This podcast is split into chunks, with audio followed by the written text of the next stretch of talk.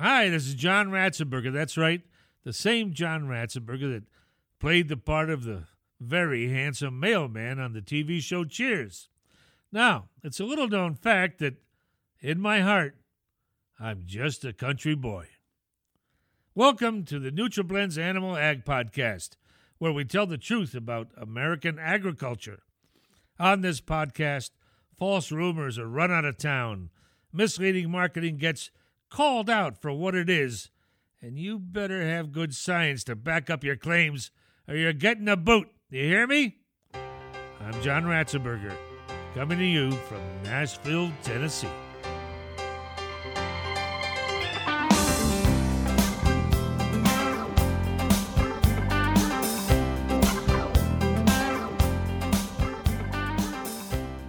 Dr. Wes Schweer earned his B.S. in animal science and his M.S. and Ph.D. in swine nutrition from Iowa State University, ISU. Go, what's the mascot? Cyclones. Go Cyclones! His graduate research focused on the impact of different diseases on swine performance, metabolism, and intestinal physiology, and examined nutrient requirements of health challenge growing pigs. In his role with Zinpro on the Research and Nutritional Services team, he is responsible for directing swine research, focusing on nursery and growing pigs. Welcome aboard, Wes. Glad to be here, John. Now, gut integrity gets a lot of press today. With advances in science, we can now see how the function of the gut affects the animal's health and overall performance.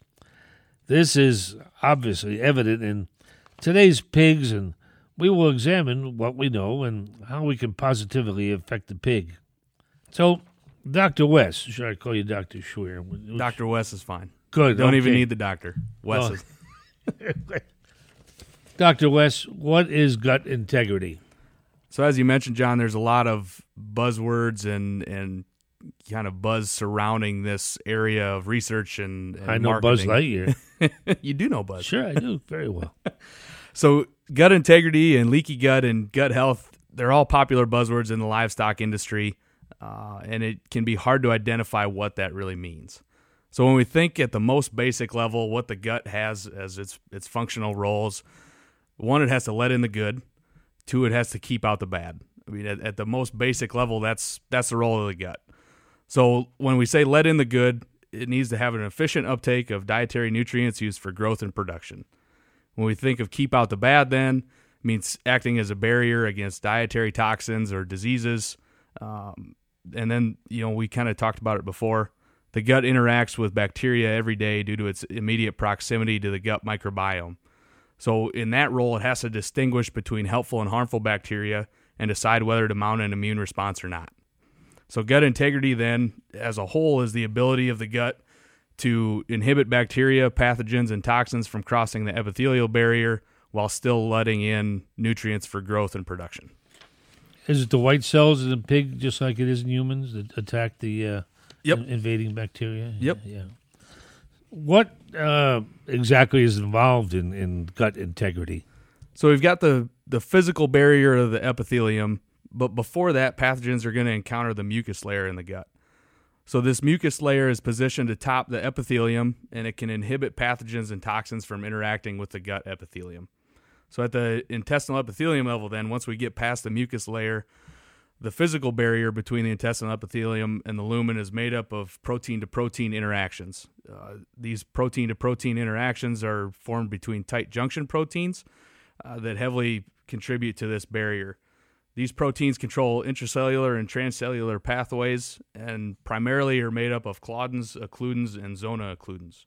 So claudins aid in the cell-to-cell adhesion, and occludins regulate paracellular permeability between cells. Zona occludins, they anchor both the claudins and occludins to the epithelial cell and regulate cell motility and absorption. Another common measure more related to gut health in general is villus height and crypt depth. So we can measure these in numerous livestock species. So longer villi and shorter crypts generally equate to a healthier gut phenotype, as villi are primarily involved in nutrient absorption.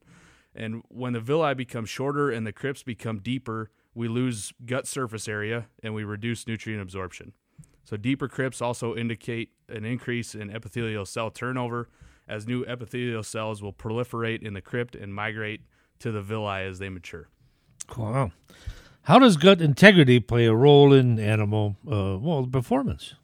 So decreased gut integrity allows for more bacteria, more pathogens, and more dietary antigens to cross the epithelial barrier and get inside the animal. So once into the enterocyte, these antigens can cause local and systemic immune responses that can lead to inflammation, reductions in feed intake, and ultimately reductions in production, however we want to measure that, whether it's meat, milk, eggs, feathers, wool, you name it, is what we get from livestock production, as well as a reduction in reproductive performance. Yeah, the rest of us just go to the supermarket, grab the eggs or milk or the meat, don't even think about any of this. That's right. It's a good thing you're on duty. What could impact gut integrity?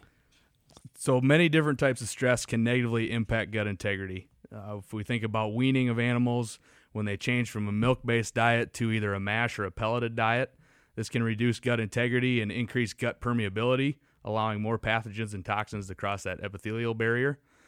When animals can run out of feed events can cause similar changes. Environmental stressors, namely heat stress, can cause blood flow to be diverted from the gut. So they'll pull blood away from the gut to the skin to try and cool off because pigs can't sweat. Reducing nutrient availability for epithelial cells, which is going to lead to an increase in gut permeability.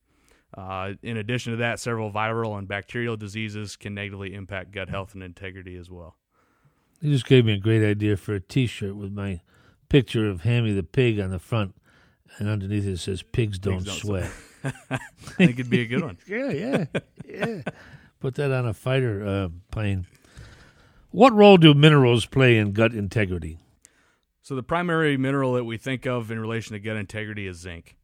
Research has shown that zinc supplementation can improve transepithelial resistance and reduce macromolecular flux across the epithelium. Both are indicators of improved gut integrity. Zinc is also known to regulate the tight junctions that I talked about, and they maintain claudin and occludin expression and decrease degradation of these proteins. Oh, yeah, there's a lot to understand, isn't there? It's a good thing you read a lot of books. Can feeding Zinpro trace minerals improve gut integrity? They can, John. So research from Zinpro has shown that feeding Availa Zinc can improve gut integrity across multiple species. So we've looked at this quite a bit in heat-stressed animals, whether it be pigs or cattle. There's some poultry research there as well, so chickens and turkeys, that feeding Availa Zinc can reduce the negative impact heat stress has on gut health and integrity, reducing gut permeability and improving gut morphology, so that villus to crypt ratio lengths that I had talked about compared to inorganic minerals. Other research in pigs has shown that feeding Availa sow to sows can increase the number of mucus-secreting cells in the gut, so this is going to be an indicator of a better mucus layer for additional protection as well.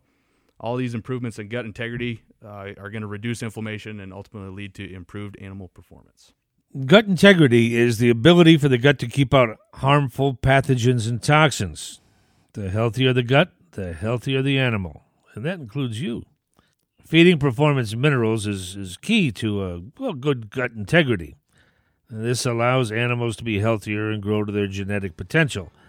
I'd like to thank Dr. Wes Schweer from Zinpro for joining us today and encourage our listeners to tune in next week to see what's on tap in animal agriculture.